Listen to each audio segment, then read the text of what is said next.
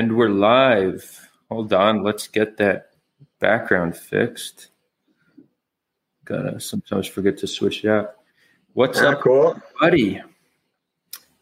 We have a 20 questions tonight. It's been uh, some time since our last 20 questions. I'm very happy uh, we've gotten another one back in session. This is one of uh, our most exciting pieces of content, at least for me. I, I love listening to them. Um, today, we have Malkon, a Palestinian, and Rafi, an Israeli, both living in Jerusalem. They're going to ask each other a series of questions. The focus of today's conversation will be each other's respective identities. Our goal to gain a deeper understanding of each other's culture, history, and narratives. As always, we're going to do an after party on Discord. I think uh, Malkon probably won't make it. He's a busy man, but Rafi's going to be there to engage the community. You can ask him all questions. You could share your thoughts on this session.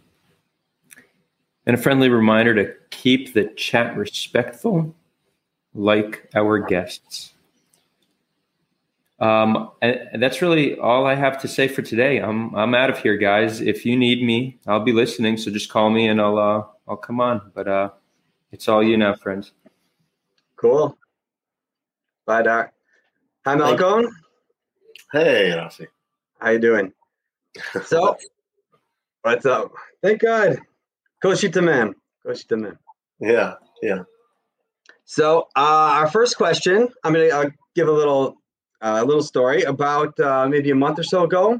I did a show here on Sulha called um, "The History of Israel Palestine: In Search of a Common Narrative." It's sort of a series that I'm, I'm starting on looking at the the history and also genetics. I don't know if I mentioned I work in, in biotechnology doing DNA sequencing, so I'm I'm sort of fascinated in, in that topic, and there's a lot of information showing that, that both Jews and Palestinians have, have really deep roots in uh, in Israel Palestine. They recently did a study with like 90 skeletons from from thousands of years ago, and they showed that the majority of ancestry of modern Jews and Palestinians were, were descendants of these these skeletons.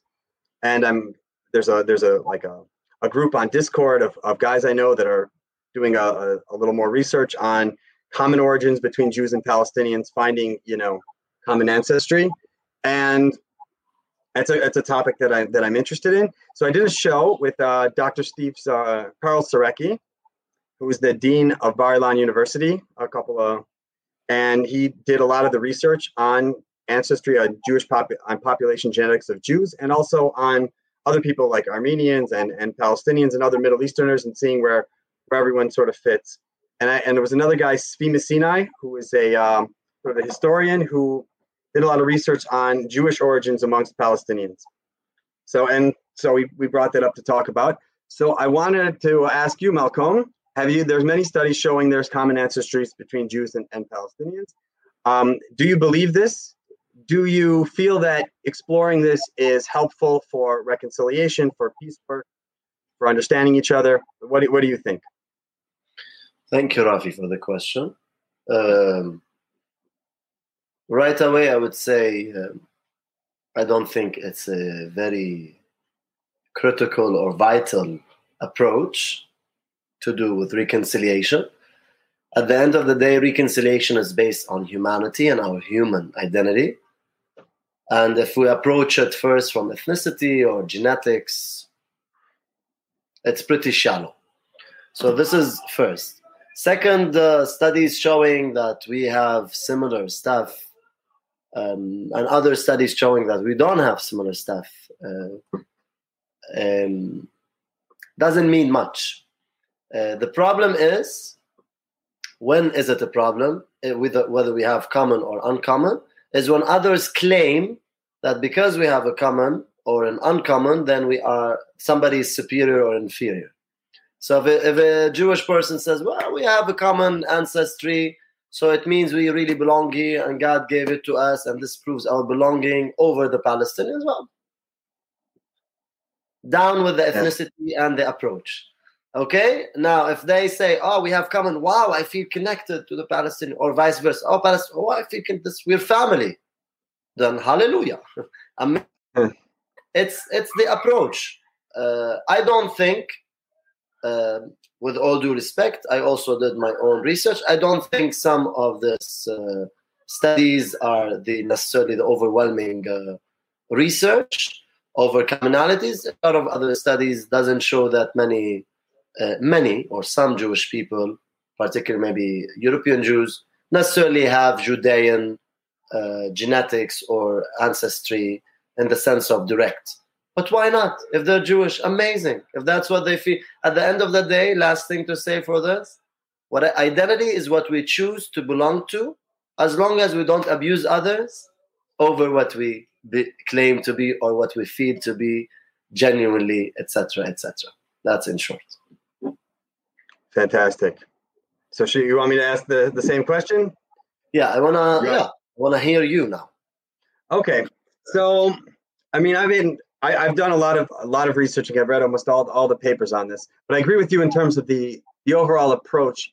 I think is is what's important. So I can tell a little bit of uh, the story. The first studies were done about like 20 years ago, showing mainly like paternal ancestries that most Jews and uh, and Palestinians had had similar paternal ancestries, at least on their on their father's side, father to son.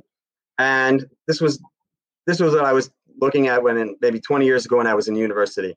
At about the same time, I also started getting involved in uh, in peace activism because I, I had I went to yeshiva in Israel. I had studied here, and I was living through like the uh, the second Intifada. And first, when I came here, everything was great, and then after that, it, it got less great. And then I went back, and I said, you know, we should really do something about this. And uh, I, I started to research it, like reading the Bible and reading the Quran, and trying to like understand each other's cultures. And I remember I used to go hang out. There was a prayer room at my university where all the Muslims would do their would do their prayers. It was a prayer and meditation room. And I used to go and like do my Jewish prayers. And I remember I used to I would sit there and I was reading the Quran because I wanted to learn about about Muslims. And I would sit in the Muslim prayer room with a kippah on, a Jewish guy, reading the Quran. And I would just make friends. And people like, "What are you doing there? Reading the Quran?" Oh, I'm like, "This is a very interesting book." And I would start, you know, start talking. A lot of them were were Indian or Pakistani, Afghani. But I remember one time, like a, a friend of mine said, "Hey, that guy's Palestinian," and like I, I go over and I meet this guy, and he looks like just like like an Ashkenazi Jew. I was expecting he looked like you know, you know, from uh, Aladdin, from uh, you know, or, or something something different I imagine, But I'm like, you just look like your name is Amichai. Like, how is this? We became really good friends. We started hanging out. I met a second Palestinian who also we said he was from Hebron, but he said his family really way back they came from like Spain and they were really Jewish. And I'm like, what is this like a Disney movie? Like we're all really family and and everyone will we'll all hug and get and you know we're like oh, that was a big mistake. We're really all just get along. So I got I got excited about reading about this this research as I went out went on. After university, I came to Israel. I read an article by this guy Tzvi Misinai who was on my show, and he wrote all this you know research into uh, cultural customs amongst Palestinians. And sometimes there are customs that sound Jewish. I know I had a, a coworker who said they used to step on a glass at the wedding, like, and they used to take a piece of the bread and stick it to the side of the oven. It's like this tradition in the Bible called challah that we do. And so I'm like, hey, maybe it's true. And I and I, I started getting into it over the time, and I and I, I got to know Tsvi. And over the time, we were involved in a project called the Best Plans for Peace. So different people would write different uh, different peace plans. And so ultimately, I feel like his his perspective was a little bit flawed. I think on common ancestry, and yes, certainly some Palestinians have some Jewish roots. I, I I've, definitely seen that in people I've talked to, and that that makes some sense. But um, I think his perspective was that in order for us to make peace, the Palestinians will agree that they're that they're Jewish. Well, they'll sort of change how they view themselves. And I feel like that's that's a mistake in terms in terms of the perspective on finding common identity. I feel like when I, I do my my shows or, or various things, I, I try to show, listen, like you can show that Jews and Palestinians have have deep roots in this country, and and and somewhat they're actually in some cases actually you know you could trace them father to son to the same guy you know 4000 years ago. Maybe it's abraham or something you know? And I, and it's really cool to find to find this this commonality. But i do it for the purpose of you know learning uh, learning respect for each other and trying to get get israelis excited about learning about palestinian history and palestinians excited about learning about jewish history but not trying to change how they view themselves i don't need palestinians to say i'm i'm jewish or i'm israeli now in order to make peace with me. You need the basis of peace is I have to accept you for who for your identity, and you have to accept me the way I view myself, and that's and that's how we come together. So I think if used in the way where you're trying to tell other people to change how they view themselves, that's you're on the wrong direction. But if you're trying to find a, a you know a thread of commonality so that they that they get interested in learning about each other and each other's culture and feel like oh you know we both belong here and we're like like you said i feel like that that can bring some positivity. So there's there's a right way and a wrong way to do it. So i try to do the right way. Yes totally agree. Amazing. That's Thank a create peace and end the whole conflict now and after god willing inshallah. Inshallah yes inshallah so uh, the next the next question are are your attachments to the land are they more religious or more cultural or are they both interconnected and you can't separate? Like is is this the land of Jesus that Jesus walked to you and the land of the Bible or is this the land that Malkon grew up in? Or which one? So um, maybe the words are limiting in the question but why not? Um, well, I'm a Palestinian Christian for those who are listening and don't know. That's why maybe Rafi mentioned Jesus. Sure. Uh, but definitely, Palestinian Muslims also feel very highly connected to Palestine or the land of Israel. Palestine. Now, uh, for me, it's um, everywhere, everywhere we, we connect, everywhere we spend time, even if it was uh, in Australia for one year, we we get an emotional attachment. We call it in psychology, uh, because we can. That's how we humans were made out of love. In creation, I believe we are created for love and by love, and thus we connect first with things, especially in childhood. That's why we connect so much with places we're born with, or where we're born at. We connect through love emotional attachment. So Palestine for me, and I'm saying Palestine because that's the word that speaks to my heart. Um, I'm very connected to the land because I was born here. And yes, it is meaningful to me that Jesus was here, but it doesn't matter. It, what matters for me, Jesus brought a message, not where he walked physically. Uh, if he walked in uh, Germany, if he walked in Iran, yes, I would maybe be interested in the land and from that perspective, but the place I would belong is a place I, sorry, formed an emotional attachment uh, with. Uh, but what's higher for me is I'm a very emotionally attached to my people. And those are the ones I love the most. And I'm willing to live for and die for, even in Palestine, or in any other piece of land on this planet. So for me, it's not the land and it's not the physical piece of physics, a piece of stone. It's rather living stones here. Even the Jewish heart, including the Jewish soul and the Palestinian soul. But first and foremost, I put a priority for my people because I was born Palestinian, so I give priority for my family and then to my neighbors. This is just the healthy hierarchy of how we deal. Somebody who's married, he puts his wife first, not because he hates the neighbor, but because his wife is a priority emotionally. And then he gets and gives priority to his neighbor. And it should be uh, respectful, of course, priority, not secondary kind of, are oh, you less important? But emotional attachment wise, definitely priority is always to people. So, yes, for me, the piece of land is about the piece of heart. It's about the people here not about the physical land, although it has meaning, but it's not first for me. It's not the priority, although it is important. So for those who are listening, oh, so Palestine doesn't matter. No, what matters is the heart of Palestinians to me first. Then Palestine matters, but they are first and foremost. It's beautiful. So, um, my turn? Please, yes. Okay. so, do you prefer um, for you, or do you want me to? Because you, you could ask if you want to rephrase it, or if you feel like it's I phrased it well enough. You can, yeah, uh, yeah, yeah. Okay. No, you phrase it well, but I, I'm I'm giving you also the freedom from the limited words, culture, religious. Those words didn't speak to me much. It's more the family. Sure. But yeah. Oh, that's beautiful. So for me, I, I didn't I wasn't born here. I was almost born here. My parents lived here until just before I was born. So I was in the womb like breathing the air and then smelling the food of of, uh, of Israel or Israel Palestine. But I, I and I but I grew up in in Chicago in America, and I went to very like religious Jewish schools.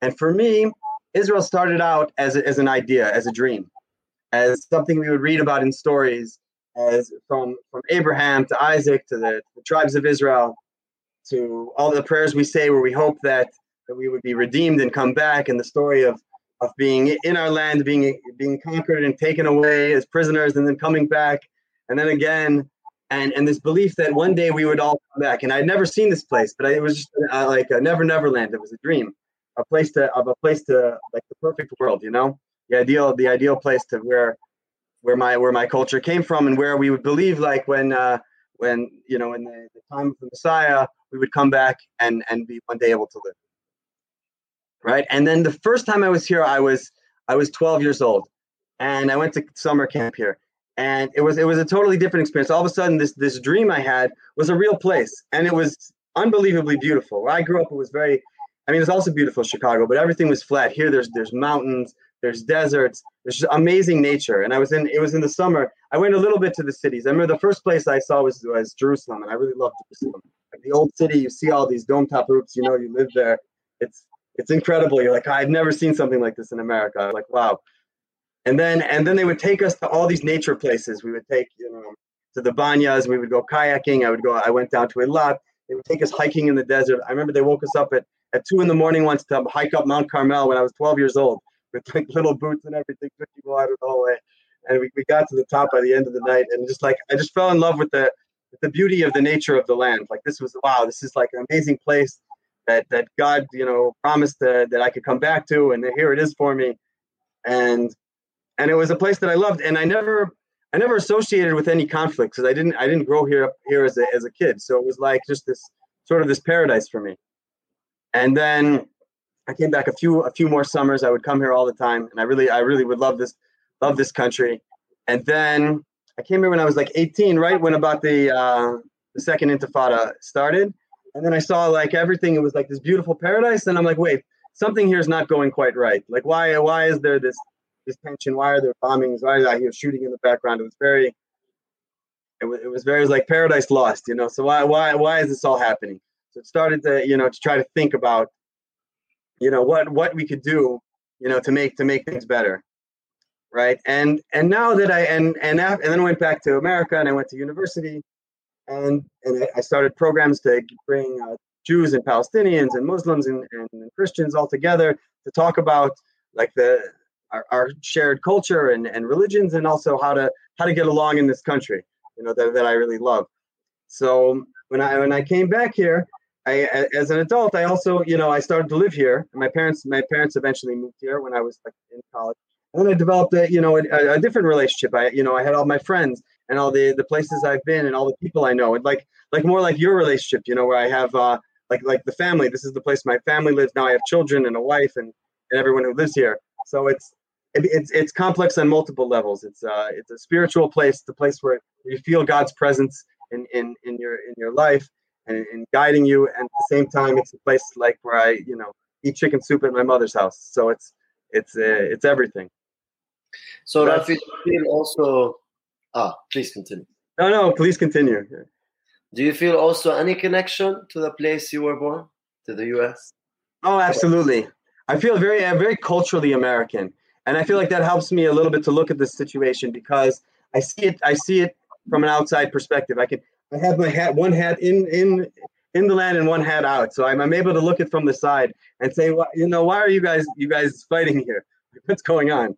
you know. And I said, I, I remember there was in America there wasn't Jewish and Arab conflict. I never had a problem with Arabs growing up. But there was there was uh, black and white conflict. There were gangs and, and violence, especially in Chicago. I don't know if you know, but there's a there was big there was a lot of crime and there was you know if I, I would see like a big black person with a, a certain color hat walking down the street, I might get scared. And so I, I knew I knew what a conflict looked like, but it, it but I but it didn't look like this. So this is I'm like, you know, trying to put so I can see it from a, from a sort of a side view. So I do I do feel culturally very connected to America. The idea of, of, of, liberty and freedom, and you know, one nation under God, indivisible, with liberty and justice for all. And I I, I like those values that I grew up in America, and I want I like to bring some of that here. I feel like that that would be good, you know. Amazing. Thank you. My pleasure. So, so what does it mean to be a Palestinian to you? That's the next one. You sort of touched on it. Yeah. What What does it mean to be a Palestinian? What is Palestinian national identity, or or, or the identity? Sure.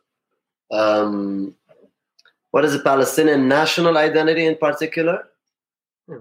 or Palestinian in general, or anything? Either one to touch on. I think I touched upon it already. Yeah. So my question was leading to this naturally. yeah. Um, So I would say more more as as a uh, like a national identity, as as your yeah, as your yeah, country. I will Yeah. answer. I will reiterate. Sure. So Palestinian for me is a today is a connection to an oppressed group that I want to liberate and I want to live for and dream for liberty together from oppression. So on one hand, the identity is pretty much connected to oppression. And so it gives it a certain painful um, side. On another hand, it gives it meaning to run forward for hope. And from another side, being a Palestinian for me is very honoring because I love my people who are still suffering. And so it's a it's a connection with a lot of meaning that gives me purpose towards my life. And that's how I perceive being a Palestinian. Yes, it's connected to a land as well. But it's first and foremost, as I said in my previous answer, it's connected to Palestinian heart that's beating with pain and shouting, crying for justice and hope. So yeah, thank you. Thank you. So, for me, to being Israeli, I, I love being Israeli, but it's it's very complicated. I mean, to us, it's the the liberation of, you know, it's two thousand years of a lot of a lot of suffering and a lot of oppression. My my family like had had been in Europe before before I got here. They were what's called pogroms. They were they massacred uh, you know thousands of, of people in in uh, in the Russian Empire, and people started fleeing. Like two and a half million Jews fled fled Eastern Europe to move to, to America, and a small number of them started coming to Palestine. You know, with this dream that they could they could rebuild their their ancestral land and be back in in the one place where where they felt safe because God God had promised them when they that in the end of times they would come back here, and so they believed in it that when they come back here that God would protect them, and and and so it's very meaningful. Like I, you know I, I sing Hatikva and I have tears in my eyes with the Israeli flag, and I know know how many people suffered to, to make this happen. And at the same time, it's it's complicated, as because uh, obviously other people are suffering. There's and Israel. Israel is a country that I love, but it's also a country that it has somewhat of an identity crisis. They we say that we want to be the nation state of the Jewish people, but there's 20% of Israelis, or really half of the country, is the way I see it. Are there's a large part who aren't even citizens, and half of the country, or 20%, are citizens, and they they have an Israeli identity, which is almost which is almost strange because Israel is also the name of, of my ethnicity. So it's like Armenian, right? It's like having a country called Armenia. At the same time, there's an Arab who says I'm an Israeli Arab. So that like like in America, I can be a, a, German American, I can be an Italian American. So it's something Israeli, but it's also we don't we don't consider it an ethnicity in itself because it's really our ethnicity that we gave the name to the country. And some people also identify as Arab Israeli or Druze Israeli. And so it's really, it, it is a multi ethnic country, even Israel, not even including the West Bank. I mean, they say all the more so, Kal Vachomer, including the West Bank and Gaza. But with just even Israel now, I think, if, you know, you push two to, to hear Arabic, you push three to hear Russian, you know, when you call the, you know, the phone company. So it's that, it's, it's a multi-ethnic country and it's part of what we're proud of when people israelis will say i'm so happy there's a you know we had a judge on the court who's druze or who's arab or there's a you know minister of parliament you know we're not racist And I say that's amazing. So, but but at the same time, it needs to be a Jewish state, and they're like in uh, you know it needs to be like a, a nation state. Like a, a nation state is a state where it's overwhelmingly Jewish.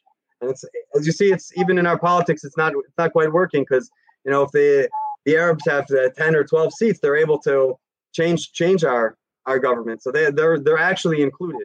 So they need to be included also in in the way we view the way we view the the country.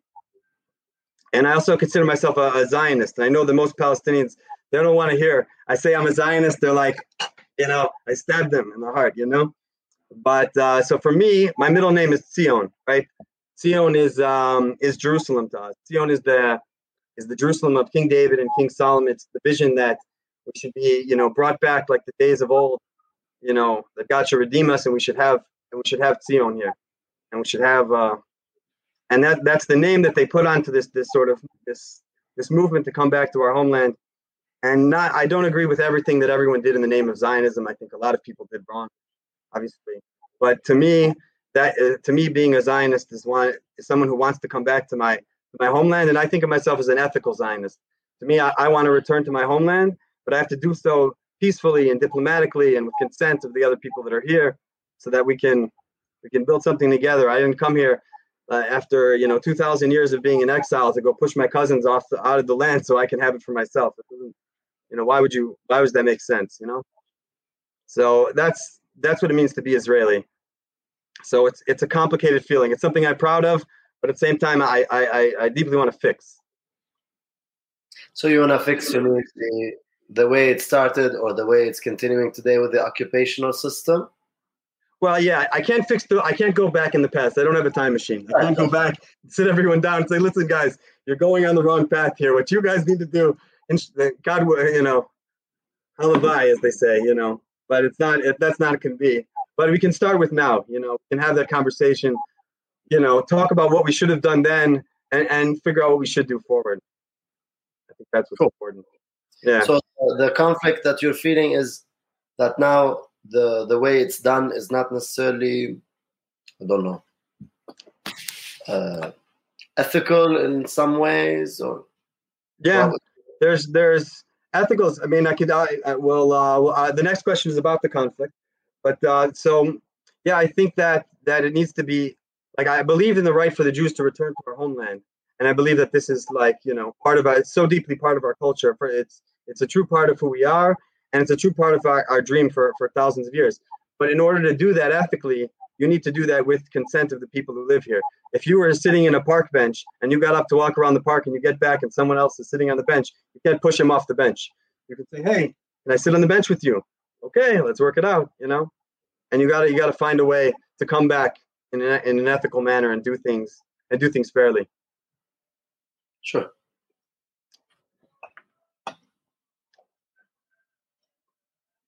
So the next question is uh, Does your religious belief affect how you feel about the conflict or about the other side?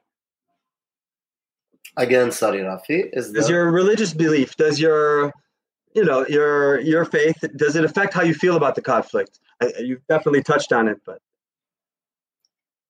it's uh, as any question i think questions mm-hmm. uh, for the sake of writing them they can be very limiting but they're fun they, we have to yeah they give a little bit of a frame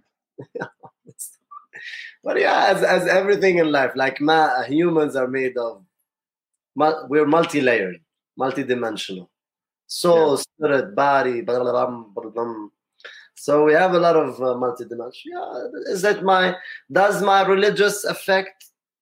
I don't call it religious, by the way. I don't believe in the institution of current corrupt religions. Uh, but I do believe in the institution of love by the Creator. Sure. Now, uh, does that love of the Creator affect how I feel about the conflict? Definitely.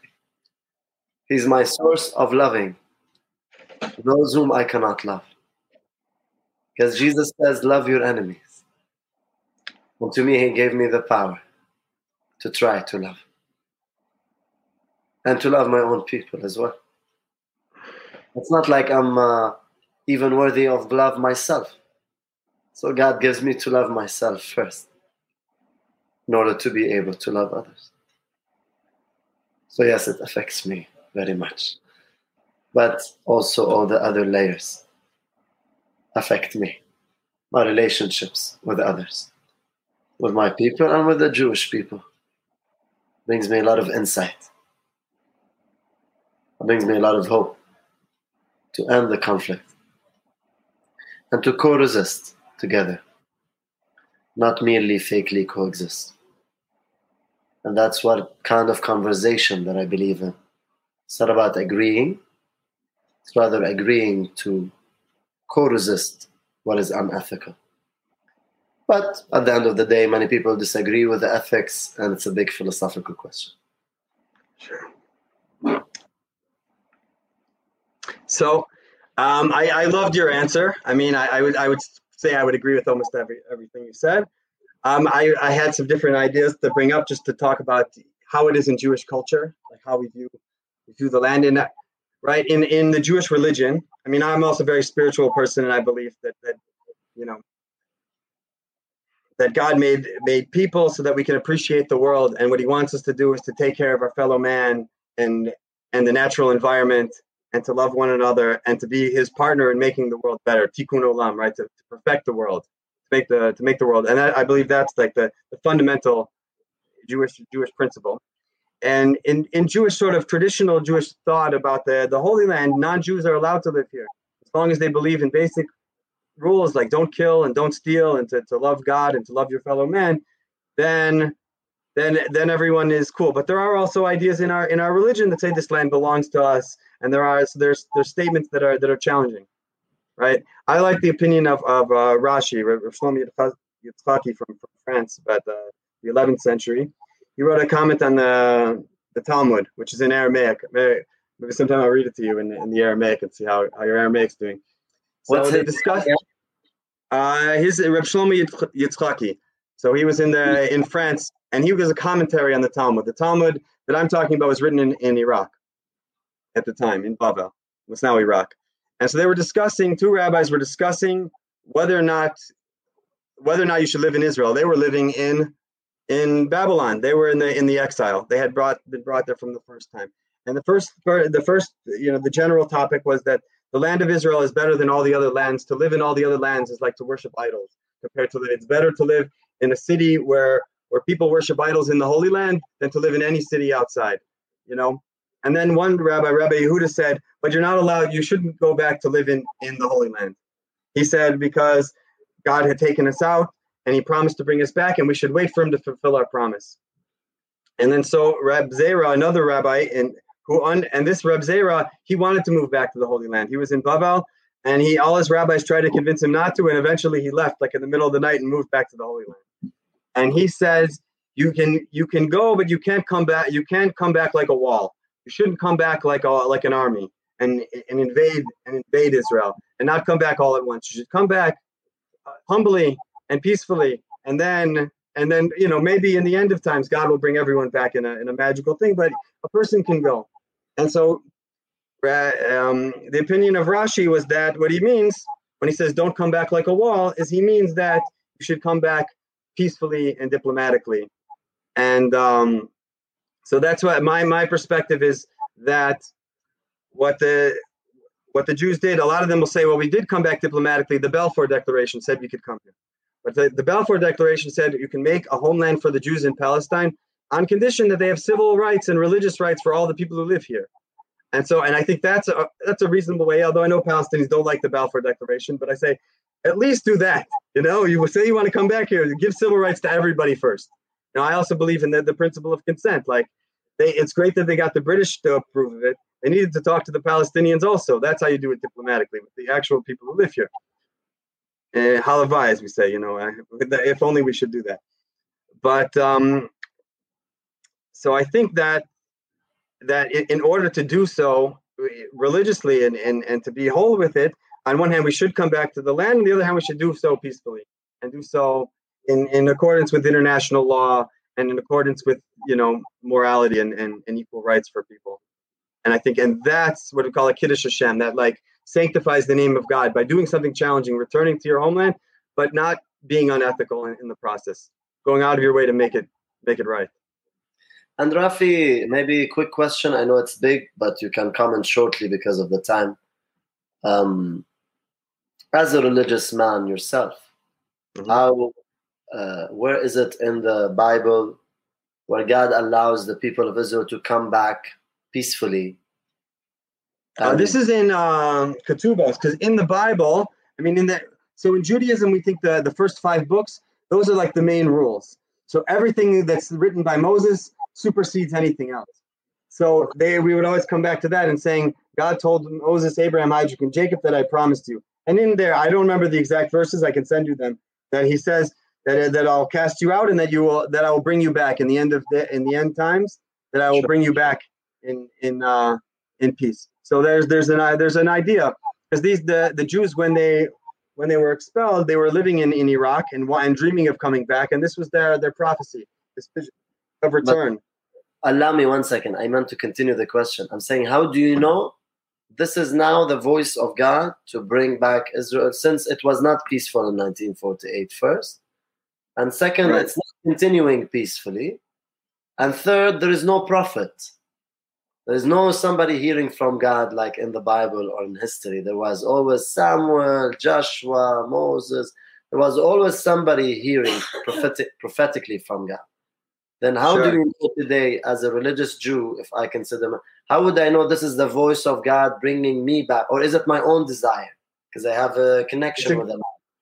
So how do I know which one is over or taking over? So I, I think there's there's a little bit of both in in like in everything. There is you can look in verses and definitely find verses that that we would come back. And there's those that say like Neturei Karta, you know, we should wait. We should wait to come back. You know, and that's what a lot of the very religious would had said originally when the Zionists were mostly secular Jews. They said, "Let's go back," and they said, "No, we need to wait for for a miracle. It'll happen, you know, miraculously, and not not by through our own actions." And then the, eventually there was a movement called um, Dati Leumi, the, the religious Zionist movement, they believed that that God was acting through the his hand through the the secular Zionists, even though they were sinners, that they were bringing his his his desire, his divine plan into fruition. That this is what he wanted, that that that he meant to, and now we're here. So it's not you can't you can't ethically undo what was been done. Now you have six and a half million Jews who live here. You can't go back in time and pull them out. Sure, sure. So it's not about pulling out, but still, how yeah. do you know this was God? You're saying they analyzed God is using, but how? Where is the proof? So when Moses so believe that was proving God, God, is everywhere. God God creates history. God is what. One second, look, Rafi. Biblically, okay. biblically, the Jewish identity is based on the Bible. Allow me to challenge you, if you please. So okay. biblically, anybody who wanted to prove something was from God, they needed to have many things to come with prophecy, miracles, signs, wonders. So Moses, God told him, "Go take my people." Okay, gave him a whole uh, miracles of different types of miracles over Egypt, and then he split the sea to take them out. So there was uh, a whole types of evidence and proofs that God's hand was there. Where's one evidence like this? Only one. Yeah, happened with Zionism. Now the people even did not even believe in God. Like that's not necessarily true. Herzl, himself didn't believe necessarily in God. He was agnostic, atheist. I'm not so. Where is this? Uh, Moses was a believer. The prophets right. people. So where? How do you then know this is? So there was the, the first religious. so it's complicated. Develop how how Zionists, the first religious Zionist movement called the Mizrahi movement, the Reinite Zionists. They were they they were religious and they followed the Zionists because they believed it was called Pikuach Nefesh. They were defending their lives. They had to leave Europe because they were going to die. They had to preserve themselves. They had no choice. They were they, they this was the hand of history. They also happened to be religious. They were like Zionist slash religious. So they would they went with the Zionists because otherwise we'll die. And they they were religious because they were religious before. And then there was there was uh, Avram Yitzchak Kook. He was the, the chief rabbi of, of, of Israel at the time, pre pre 1948, and he said that he believed that the Zionists were working, that God's hand was working through them, even though they were secular. Deep within their hearts, they were doing what His will by coming back to this, the Holy Land. But obviously, because they were they were imperfect, they didn't they didn't make good all good choices. But sure, I hear you. Yeah. But let's assume somebody else comes to you and that promised me, I don't know, the land of Iran. At some point, I was persecuted in Saudi Arabia. And I went back to Iran and I had to also kick out some people from there. So does that is that God's hand? How do I know it's God's hand? no, So you have to it becomes you have to you have to rectify everything that you do that's wrong. You have to you have to fix. You have to if you in the in the in the course of coming back here, which maybe that was God hand. They ended up getting in conflict with people and people ran away. You have to lift a cane. You have to fix things. You're not the the work of God. God didn't make the world perfect. You have to you have you're here to to work. You're here to help make the world better. So there's there's there's still fixing to be done, and there was a lot of bad that that happened. So sure that's- I hear that- you. that's in- that's what I believe. So it in was not. history we have we have uh, uh, foundation principles of how to know something is from God. But anyway, that's another topic. Yeah, But just if somebody says I'm a prophet today, how do I believe him? Well, because he's living imperfectly. No, it doesn't work like this. Even if he has a nice purpose. So a prophet has to prove him like Elijah brought fire from heaven, and so Yeah. on and so forth. So there was no prophecy, no prophets since 2,000 years in Jewish history. Right. And to come and claim suddenly that God's hand mysteriously works through secular people is biblically not sound. But I'm open to hear your perspective on Uh, that. I mean, they they would point to they would point to the prophets of old, the biblical verses, saying that that even that that God would bring you back, and then you're but brought back. he didn't? Roughly, he already brought them back. The prophecies were fulfilled back in the Old Testament. He brought them back from Babylon. They were taken to captivity, Mm. and there was no more prophecy after they came back by Isaiah, Ezekiel, and Jeremiah. There was never any more prophecies when they were brought back by different Right, people. but they so they believed that this coming back would be forever. So they that's how they interpreted. That's how that's Judaism. I mean, that's the difference in Judaism and Christianity. Christianity believed that the the final redemption happened in the in the form of Jesus. That Jesus was the the King Messiah. And therefore- right, right. And so Judaism believes that we're still waiting. That that it will be an actual redemption and not necessarily a spiritual redemption for uni- universalists. Although there's a lot of connections, obviously, between Christianity and Judaism and philosophy. Sure, sure. I mean, but So- it's the, at the end of the day, how do we know which interpretation is true? It's not like, ah, I chose to interpret this way. Well, another person gets the Bible and chooses to interpret like to kill everybody you see. You? Like if if Yeah. then how do we get to interpretations? It's what we call hermeneutics. We have to get to the what we call the science of interpreting old scriptures, and it has to be taken into context. And the reader's re- relevance is the key. So, what did the reader back then understand from such verses? He was understanding that about Babylon, not about three thousand years after. No, but but what did what did the re- what did the readers in the time of Jesus believe? They believed that there was a why was there a Messiah? Because they they were they were suffering again. They were free. They had their own kingdom, and then they were lost. They were under occupation by the Romans, and they believed I, that God brought us here and promised everlasting, you know, being in this land, and that that uh, David Melech Yisrael David the King of Israel, will live lives and exist, and that the the, the royal line will will rule uh, will rule Israel, and from there they will spread light onto the world. All these these ideas. So they believe that that was still happening in their days. That's why they, when they're listening to Jesus, they they think we're waiting for a miracle. We're waiting for redemption. They're not necessarily waiting from coming back from, because they were here, but they were waiting to be liberated.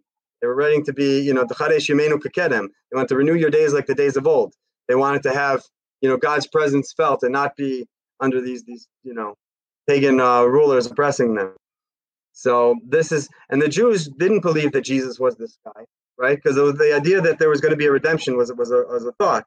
And then the various Jews thought there were there were military leaders who would redeem them, that they would be the Messiah, right? That they would, you know, physically fight the Romans and expel them and, and liberate their land, like like Hamas or something. You know, they would uh, they would have uh, an intifada and they would throw off the oppressors. And then, but it didn't work. And they got they many of them were killed. Some of them, uh, my my family was taken off to slaves. You know, the rest of the Palestinians they stayed here, and the rest is history. You know. Sure, sure. It's a long topic. We'll continue later. It's a long, yeah. We got a couple of questions. Let's try to try to Thank hit you. on them. My pleasure. Uh, how does your identity impact how you feel about right of return for Palestinians and Aliyah for Jews? How does my identity affect that? Yeah. Uh-huh.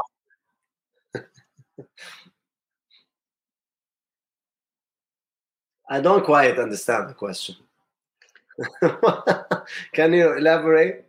Okay, so so when I originally wrote it, it's not clear. It's like I could say, how does your identity affect how you feel about right of return? But we wrote, uh, we, we ended up writing it for both people. So you could answer on how you feel about Aliyah if you want, or you could just ask, how do you feel about Haq al-Awda? How do you feel about the right of? Yeah, how do you feel? What is this this principle? Simple. Anybody who's taken away from his house should have the right to get back. Simple stuff. Is that that that doesn't need identity? That needs Right. just humanity. so, so then identity comes into play. So if some uh, Swahili, I mean, uh, sorry, uh, like African uh, person would say, "How do I feel about Palestinians going back to their house?" Well, if it's their house, they should go again, have the right to go back Sure. if they disagree with that, then they have a problem with their own human structure. So it's not about identity. Of course, Palestinians feel more, and uh, like Israelis would feel more about that. How we would feel more about the right to return. The difference is the big difference, and not to tease you, but people who are coming back uh, through Aliyah were not necessarily kicked out by Palestinians. Now, uh, and Sure. are- they're getting their rights back. Whereas we have a right back, which is- which goes back only to, to 72 years, and until today, Palestinians are kicked out of their houses. So we still have a right today that we need to get back to, which is not happening. As opposed to the Jews who uh, feel like the 2,000, 3,000 years ago connected, and now they're coming back to with all the rights and privileges and taking over Palestinian houses. So the other one for me is pretty unethical. Sorry to say, pretty inhumane in its practice, and it's cruel, Okay. and it's against the humans and humanity in many ways. Okay, it's not bad for Jews to be here. That's not my argument. It's bad for them to come here based on other people's lands and taking over. Even Yeah. if they belong here, they can come here, visit here, buy ethically here, but not claim this is my land because I feel belonging. If I love Germany, it doesn't mean it's my land, Rafi. Yeah. It means I would love to live there. I would go and live there, and one day I would become German. Why not? It doesn't mean it's my land, even if it belonged to me in the sense of belonging and kingdoms and governments and those, you know, all uh, facade or or systems, let's call them, that we govern with uh, humans just to for the sake of continuity. So, speaking of that, uh, anybody would love to go any in any place of this face of the planet. Since you're religious or you believe in the Bible, God said, "This planet Earth is mine, and you humans are my guests." He doesn't say Yeah. it is yours and and this is a blah, blah, blah, blah, blah.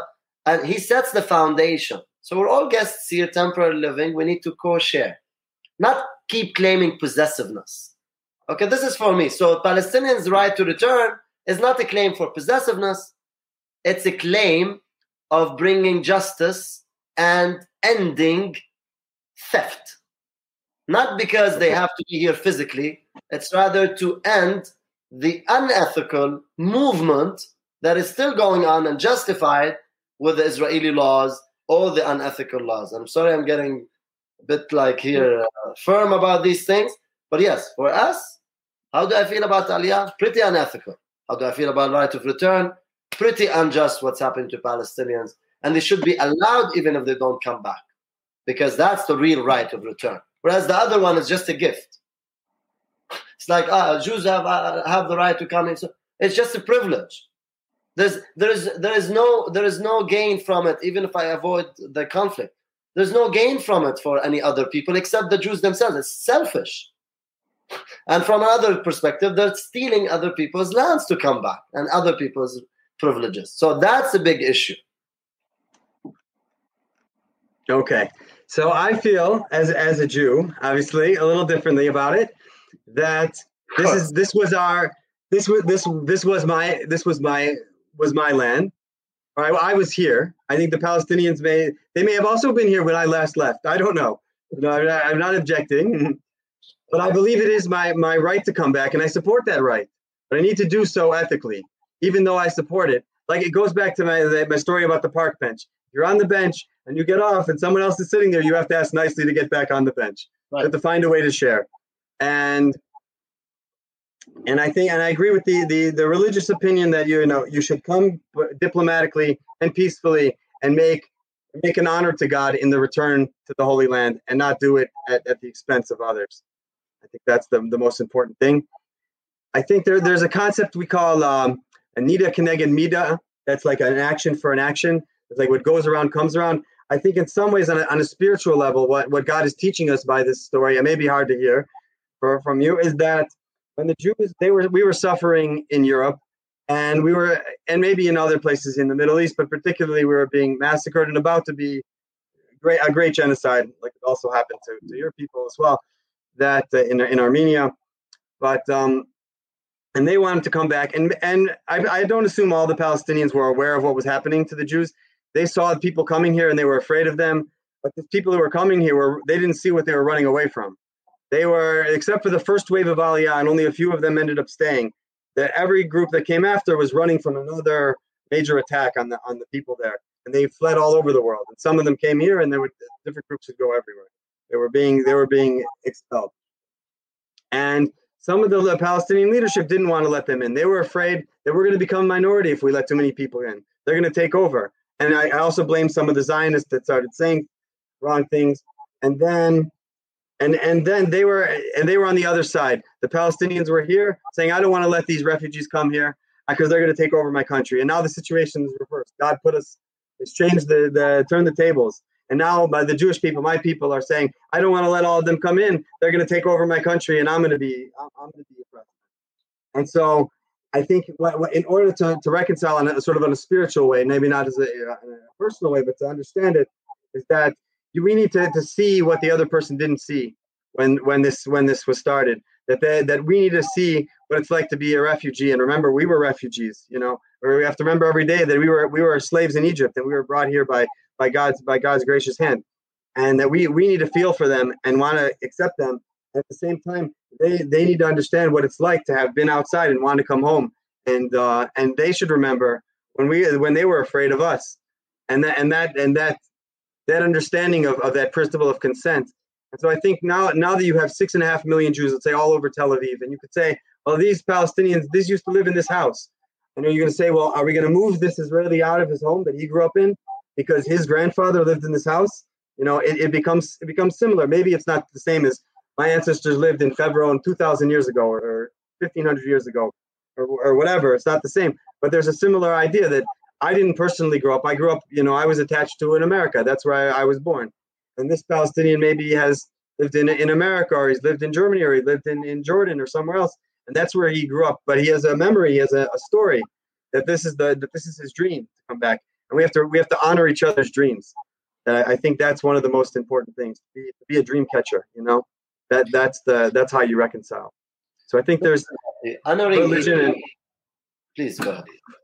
So I, it's it's religion, but also psychology and, and spirituality. It's you know I try to look at it holistically. So yeah. It, it, but honoring each other's dreams doesn't mean honoring unethical dreams. I will never 100%.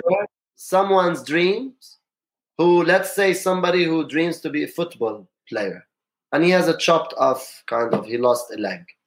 It's very inspiring that he wants to be a football player. But if he tells me for me to become a football player, I need to chop off just a few other legs of people.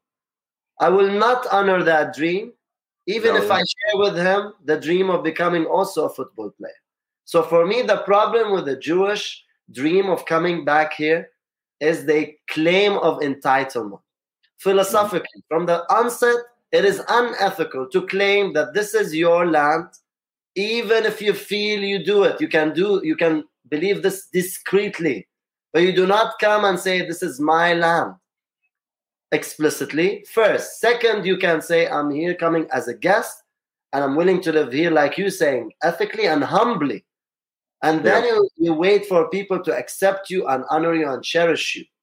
Third, there's no justification, as you already agree, I know, whether people were kicked out to come back come here or not kicked out, that's out of the question. That's just like justifying the abuse by abuse.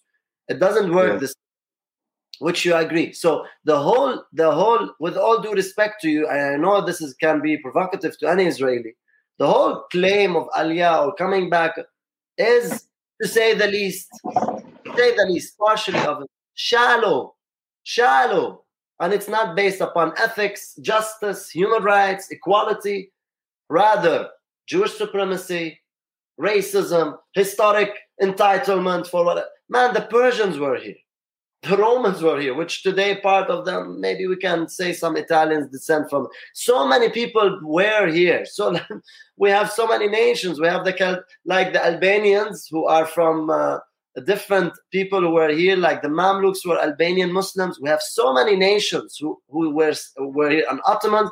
Why wouldn't they just come back and say, well, I, it's my country. I want to have, this is mine, and it's mine, and I want to go back to it. I have the right. Well, I believe that humans have the right to live anywhere peacefully, not have the right to claim lands theirs. That's a different claim. I dis I disbelieve in any claim saying this is my car, I want to get back to it. If it was two thousand years ago, mm-hmm. as opposed to I would love to have this car again. It was like the one I had. I would love to have it peacefully, and I don't claim to be it mine today, but I'm willing to work towards that lovingly, respectfully, humbly, and justly. And if I do anything wrong, I'm willing to re- recompensate and not say, oh, let's forget about the past. Well, Israel as a whole was founded and still founded illegally and immorally. Where is Israelis' conscience here to wake up and say, well, let's fix this whole thing? Not by pulling out Israeli now, oh, let's kick out now the 6.6 million, 6.5 million Jews.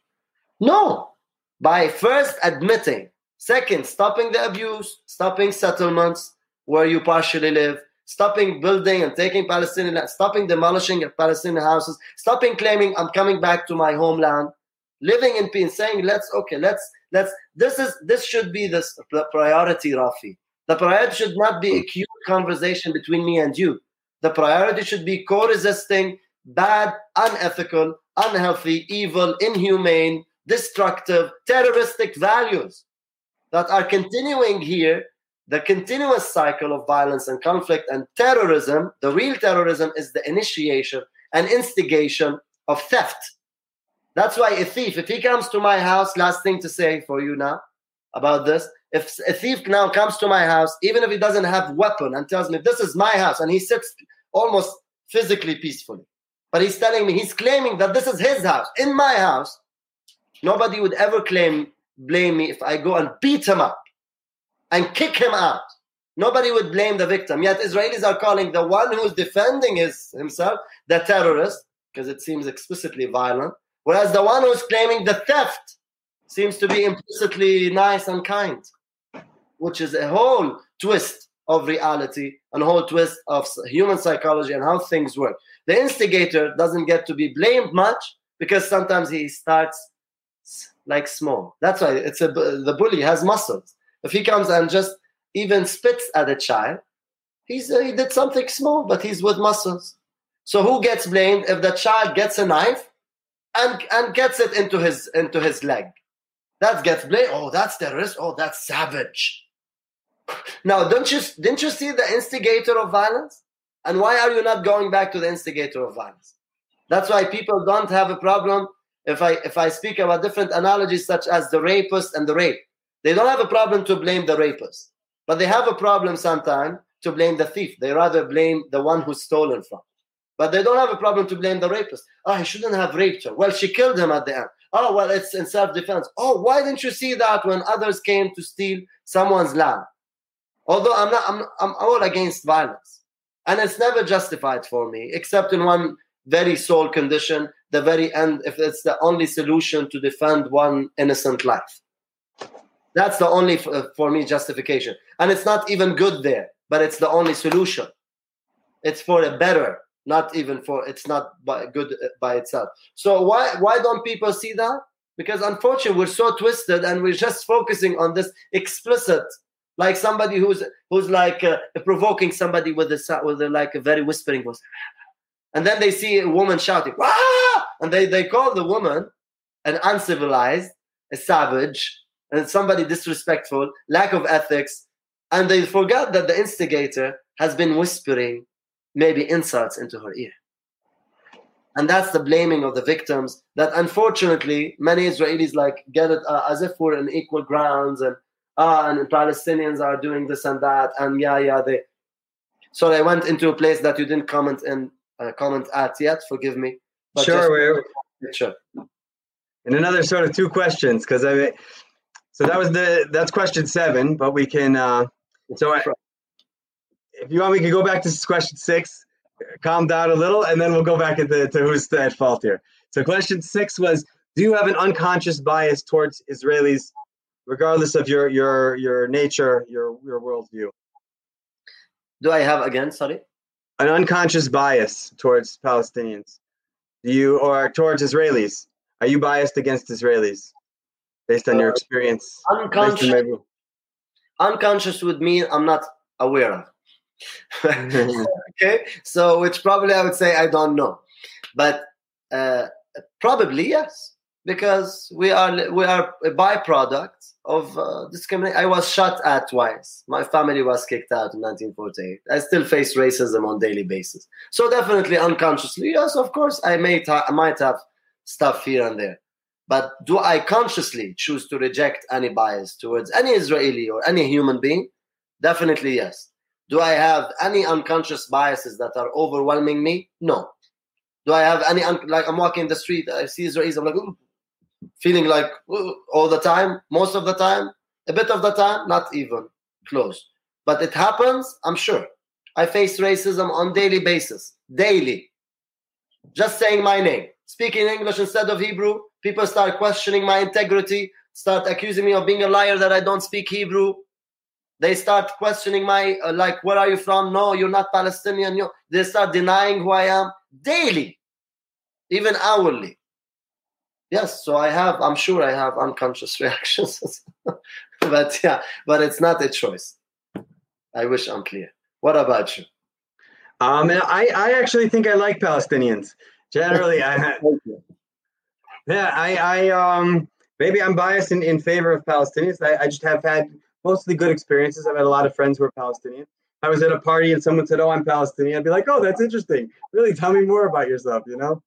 So I, I find that they're they're generally pretty pretty nice people, and maybe I, I sympathize because of the situation, because of all the all the conflict that we've had.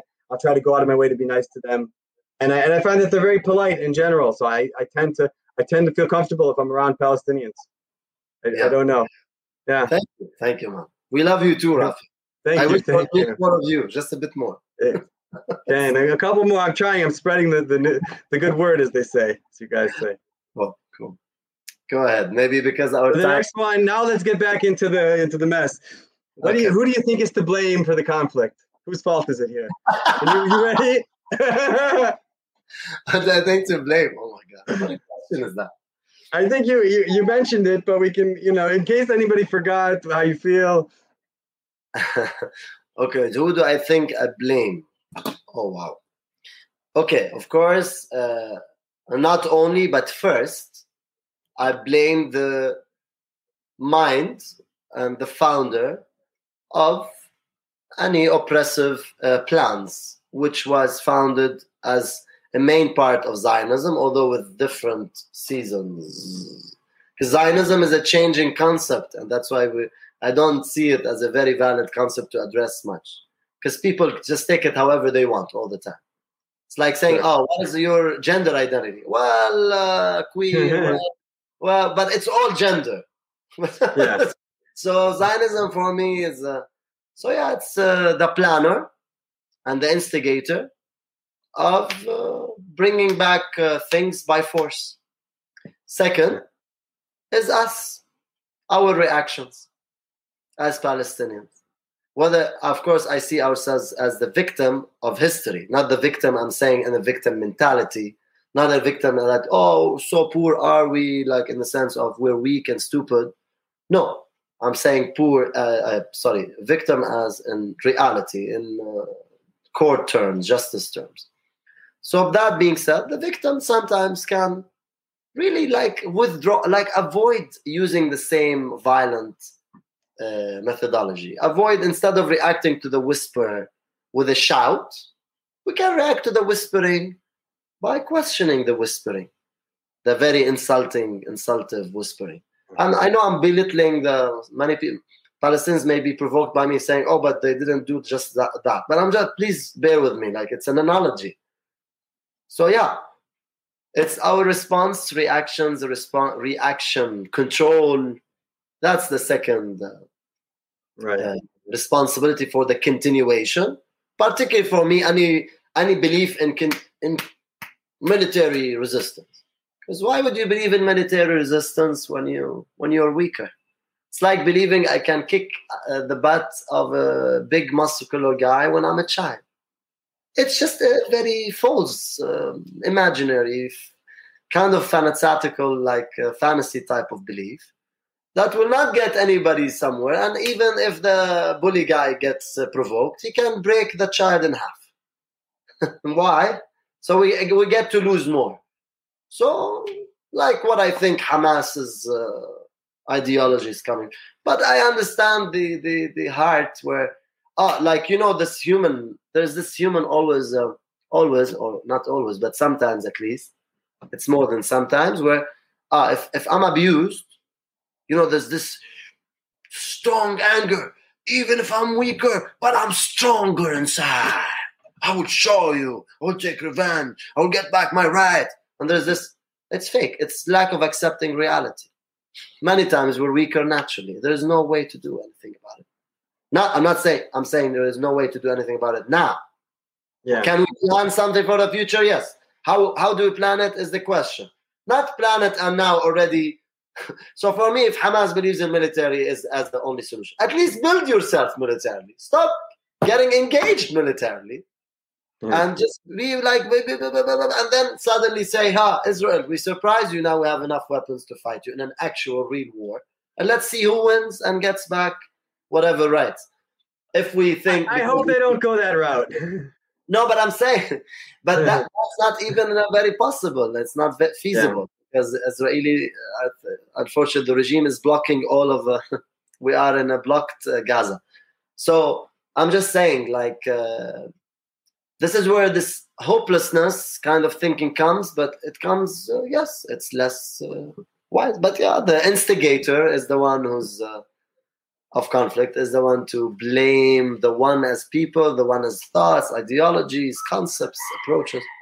Those are the ones i think is uh, what we need to uh, blame let's say or put responsibility on. Yeah i, I think I, I, I pretty much agree on the, the main you know i mean i i I, I'm I am like a Zionist. I do support the right for Jews to come back here. I know I, I just know Jewish culture so intimately. It's so uh, an, an essential part of who we are. The belief that we came from here and the belief that we're we're going to come back. That it's it's inevitable that we were going to come back. But I think where they went wrong was there was some people that started in the in the Zionist movement that started to say we could transfer the Palestinians out of here, and that wasn't that wasn't part of the deal. You know, the world said we'll support you to come back here. We'll help build a country. You, but everyone who lives here has to be an equal citizen. You want to do that, and I, you know, at least that's what the world said. Definitely, the when they got here, they should have gone and had a conversation because they need your consent, right? If you're here before and I get here, I need to have I need to have your cooperation. I mean, it's very important to me, and I'm I'm you know I'm pretty sure I'm coming. But let's find a way so that my coming here doesn't hurt you. You know, so you don't have to suffer when I I want to when I want to return. And there was those that started saying, let's move them out. Let's just get money. We'll put we'll send them to Iraq. We'll send them to Jordan. We'll do it peacefully. But that idea, that's the mother of ethnic cleansing. That's what you when you get this idea in your head, I'll pay for them to move them. Then but that's not gonna work. People don't just leave their homes unless people start getting killed, you know? A little bit people will go, but you can't pay people to leave your homeland. That doesn't work. And the, what I, I see is you have some Zionist statements that get published by uh, like a minority maybe of designers saying, I have this new idea. Let's go fundraise and buy homes for Palestinians in Iraq and in Jordan. And well, they'll move out here. We'll just give them money. And then the Palestinians started to see this and publish this in the newspaper in Palestine. And they said, these Zionists are coming here to remove you from your homes. And then uh, shortly after, you see the first attacks. It's the Battle of Tel Chai, you know, up in the Gal- in the Galil. you know, a few a few Jews and a few Arabs were killed. And then over the course of, of 28 years, from 1920 to 1948, it just got worse and worse and worse. There was attacks with 10 people killed, then 20 people killed, and then it was just out of control. By the time it's at the end, people don't even remember what's going on. There's just two groups trying to murder each other, and it's it's just a, a, a competition of ethnic cleansing. And then you see in the resu- the results of the war. I mean, it doesn't it doesn't matter to me what they the orders were actually told to the to the generals the time. Did, were they allowed to just uh, to move them, or was it optional, whatever? But the facts were the people were terrified of each other. All the Jews left the West Bank, what became Jordan. Every every Jew that was living there, and they left the old city of Jerusalem. And the majority of the Palestinians left the Israeli side. You know, uh, you know, ten percent of them were left, or something, twenty percent. So these people had been killing each other for 28 years, and they were terrified. And that this all started by not having the conversation. Like, listen, it's really important for us to come here. We're being we're being persecuted. Have some mercy on us. We, we were, uh, you know, we believe our, our ancestors lived here for thousands of years. Let's find a way to make it work. We want to come back here. We don't want you to suffer. Let's do it right. And they didn't do that. And the people, and, and that's what it, it it starts with lack of communication and then it, it, it, expands into into outright conflict and violence that's that's like anything going bad in life amazing thank you uh, what do you respect about israeli culture what is my what sorry oh so what do you respect about israeli culture what do you like about israeli culture oh like anything? Like I have anything. Pick something you like. Just it. Something I respect. Oh my gosh, tough questions. Uh, so um, I like a direct approach at times. Uh, Israelis can be more direct about saying no we have a lot of uh, less uh, direct approaches in Palestinian culture, which can be hypocritical at times. In Israeli culture, it's clearer, but it can be rude at times. So it's a it's a whole spectrum. But um, yeah, I like um, the clarity uh, at times. Um, I like the variety it's crazy. Like the varieties from all religious conservative, even way more than us Palestinians by 100 degrees, to, to like very, very open like Europeans. So I can have like, uh, I can live in all of those spheres and like, I feel like in, I'm in five different countries at once. Uh, this is mm-hmm. fun.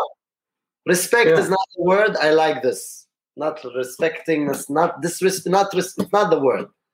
It's Enjoy. Like, uh, I think it's it's cool. There's something unique about it. Um, yeah, but what I like also, maybe not necessarily okay, can respect also, but uh, like also that at least in some of this form, there's the culture of freedom and respect of women to express themselves.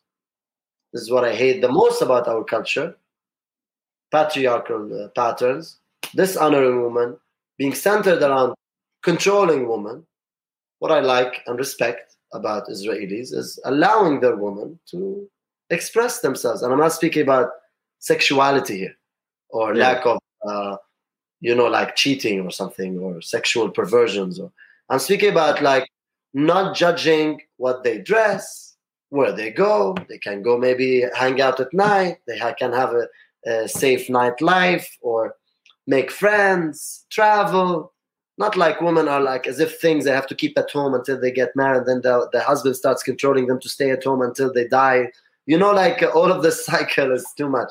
So yes i like uh, how uh, those things or respect them as well. There's i'm sure there's more but saying in a Absolutely. amazing. Appreciate it. So yeah what about you? What do you like about our uh, culture? Or, well, i like that, that it's called sumud. I like that that palestinians they don't give up even though they're they're being oppressed and and not even that they're fighting. I find that I like about Palestinians that they're still friendly. I go I'll go meet a Palestinian, he'll still be nice, even though like we're even though we're in a conflict. We can say you can still be friendly and drink coffee and do business. It's almost it's, it's almost strange to be in a fight with people that you get along with so well. and and they don't give up on their on their heritage and their culture. And then and when you know the world is telling them you're you're a fake people, you don't belong. They're like hell no, you know, I'm, they're sticking to it. I I I've, uh, I respect that, and I like that they're very friendly and polite. They're they show me the opposite of Israelis. They're not so loud. You go around Palestinians, everyone's quiet and very very refined. It's a, it's it's refreshing in a way. They have they give a lot of respect to authority. You know, they're not the same way as Israelis, where you're, you know, you go into a business meeting of Israelis. It's not clear who the boss is. Everyone's just you know jumping in and uh, you know shouting on their turn and stuff. But it's also nice Israeli culture because they're very they're very warm and friendly, but it can also be in your face at the same time. They're all like best friends. It's it's like we're all family. It's not there's no there's no hierarchy. Nobody's in charge. You know, that's what's nice about here. But I like I like the, the variety also having Palestinian culture. It's more more traditional, more reserved. People will say please and thank you and very uh, soft spoken. So I appreciate that. It, it, it's familiar in, in some ways. Thank you, Rafi. My pleasure. Uh, what's your favorite place in Israel Palestine? Favorite as in uh... give a couple places. A couple places. What do you really like? Like give give us an example a beautiful place in this country that you'd like to go or to? Haifa is uh, is uh, my favorite place. Um, but the place I dislike the most is Jerusalem, but I love the most is Jerusalem. wow. I dislike when it comes to being a Palestinian living in it. I love for meaning because there's a lot of meaning here to do, to hope and dream for. Haifa, I like. It's my favorite to live. I feel there's the best place uh, for coexistence. Mm-hmm. And I'm saying coexistence, not necessarily even co-resistance, but it's coexistence at least can relationally, socially among sure. Israelis. And yeah, I'm a social person. At the end of the day, like all humans, I, I want to feel in a place where there is less racism than Jerusalem. Uh, so yeah. Cool. What about you? So I I like Jerusalem. I think the most. This is where I live. This is my my home. From the first day I got here, I uh, I love I love the old city. It's just like it's like a it's like a castle. You know, it's a it's a it's a kind of place you don't see in, yeah. in other parts of the world. And I love the variety of culture. I love the, all the all the Palestinians that I that I get to meet. I go shopping, and everyone everyone who works there's Palestinians. I have coworkers that are that are Palestinians. I like to, I get to practice my Arabic a little bit, which is fun and I it's it's just a beautiful culture. And there's there's tourists here. Well, not when Corona, but usually it's such a wide variety of people and so many obviously so many different Israelis from the ultra orthodox Hasidic to very secular to a, uh, a, wide range, a wide range of, of, of faces. It's got beautiful weather and beautiful views. You can go into the east and you see the desert and see you can look down to the Dead Sea. You go to the west, you see a beautiful forest. It's a, it's amazing, and there's every corner there's places that are hundreds of years old and some places thousands of years old to learn about and to see it's a it's never ending adventure the other place i like i like safed i don't know if you've been there like Sfat, as we call it it's a beautiful place it's like it, it, looks a lot like jerusalem but it's a little bit quieter it's like a quiet little version of jerusalem where it's a, there's a good there's a good scene of, of, of artists and very uh, open-minded people. And i, I also like to, tiberias tiberia. And um, it's also a very old city and it looks different. It has all like here all the stones are white there all the stones are black you know because it's uh volcano volcanic mountains and it has just a different feel and you're on the water right? It's the, the city of water. So I, those those are my favorite places i would say in israel a lot all of it's amazing but those are those are the places like. And so the last question of the evening uh, what gives you hope that uh, things will one day get better? Where, where does the hope come from? Uh, my hope is uh, and uh, the love of the creator.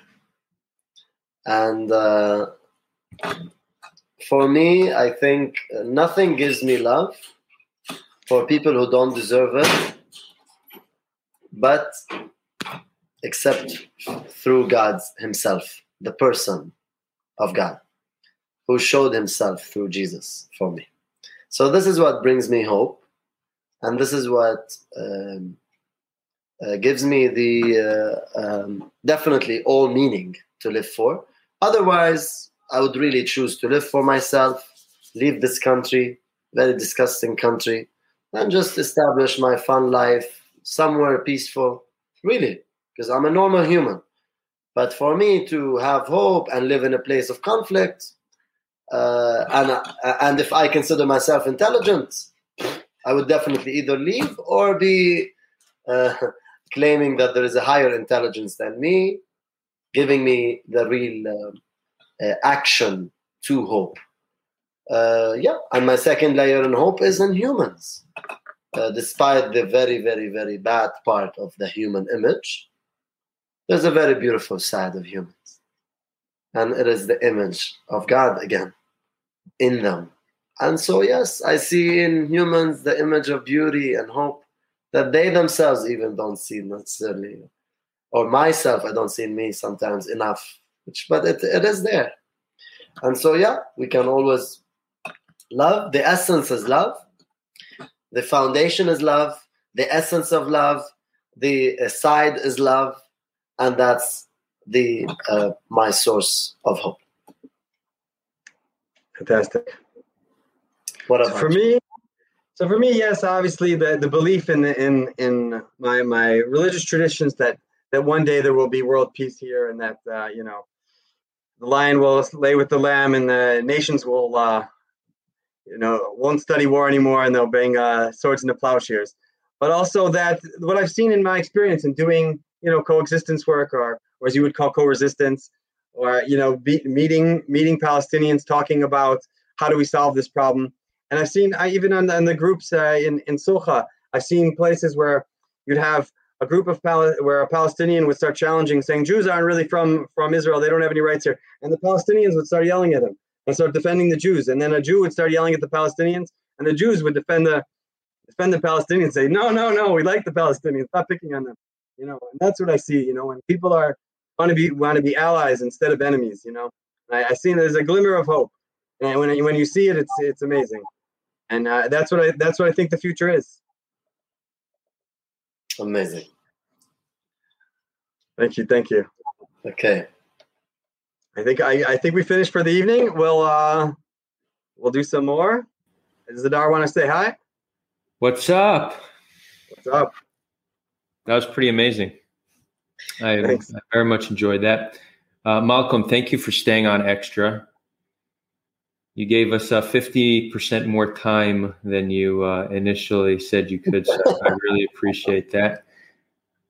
I hope I hope your other commitments aren't uh, you know, we didn't we didn't interfere with other commitments, but we hope you forgive us. Um, yeah, so we're we're gonna we're gonna continue to the after party. Uh, Malkon sadly won't be there, but Rafi's going to be there. Uh, so I'm going to toss the link in the chat right now, and we will see you there. And Malkon, um, hopefully we get you to uh, an after party soon enough and back on the channel soon. And Rafi, of course, as really one of our strongest community organizers, um, we'll definitely be seeing seeing more more from you soon. D- didn't you both have? Uh, an, a round two of this planned? Another hour? Uh, yeah, that's the plan. We we didn't want to stick it into one show because we would get exhausted and uh, and we would, we wouldn't make to the last question. So we figured break it into two rounds. And uh, yeah, with the next one we're going to talk about solutions. Now that we've talked about who we are, now we now we want to talk about what we want to do. You know, that should be round two. Okay, sounds sounds great. Um, see you all at the after party. And t- for those celebrating today, happy 420. Um, make it a good one. Signing off.